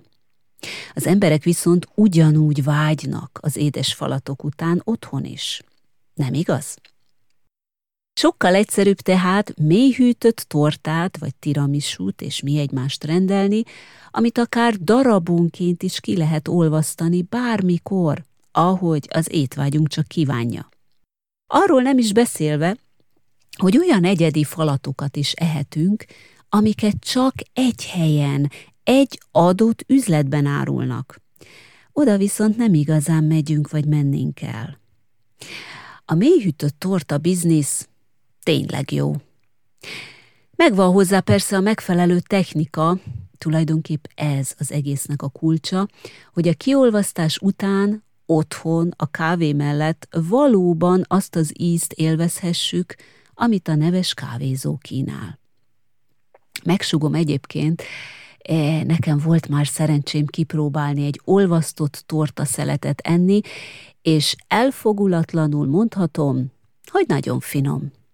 Ha nem tudnám, hogy olvasztott a süti, nem mondtam volna meg, hogy nem szokványos gyártás. Ennyi volt mára a hírmorzsablokk.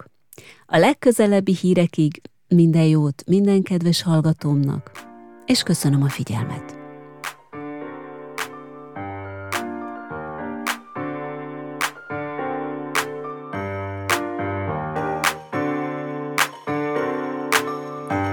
Kedves hallgatóm, ez volt az Ablak Japánra podcast Janagiszava Gyöngyivel, Japánról, egyenesen Japánból.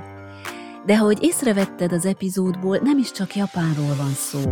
Inkább azt mondanám, hogy témákról, amelyek érinthetnek téged is. Témák, amelyek így vagy úgy kapcsolódnak Japánhoz, Magyarországhoz is, és a nagyvilághoz is. A podcast mindenekelőtt gondolatokat szeretne ébreszteni benned, és egy képzeletbeli szemüveget kölcsönözni, amin keresztül olyan formán is nézheted a dolgokat, ahogy azt a japánok teszik. Megköszönöm, hogy velem töltötted az idődet ezen epizód révén, és természetesen várom a hozzászólásodat, értékes gondolataidat, melyeket megosztanál másokkal is. Ha szeretnéd, hogy minél többen megismerjék az Ablak Japánra podcastet, akkor mesélj róla kérlek másoknak is. Ha elnyerte tetszésedet az adás, kérlek jelöld öt csillaggal, így kerülhet feljebb a podcast a hallgatottsági listán. Mindezért előre is hálás köszönetet mondok. Végül pedig, de nem utoljára, ha nem akarod kihagyni a következő részeket, iratkozz fel a csatornámra, kövess a Facebookon, csatlakozz a Facebook csoporthoz, és nézz rá a többi közösségi média oldalra is. Minden további elérhetőséget megtalálsz az epizódhoz tartozó leírásban.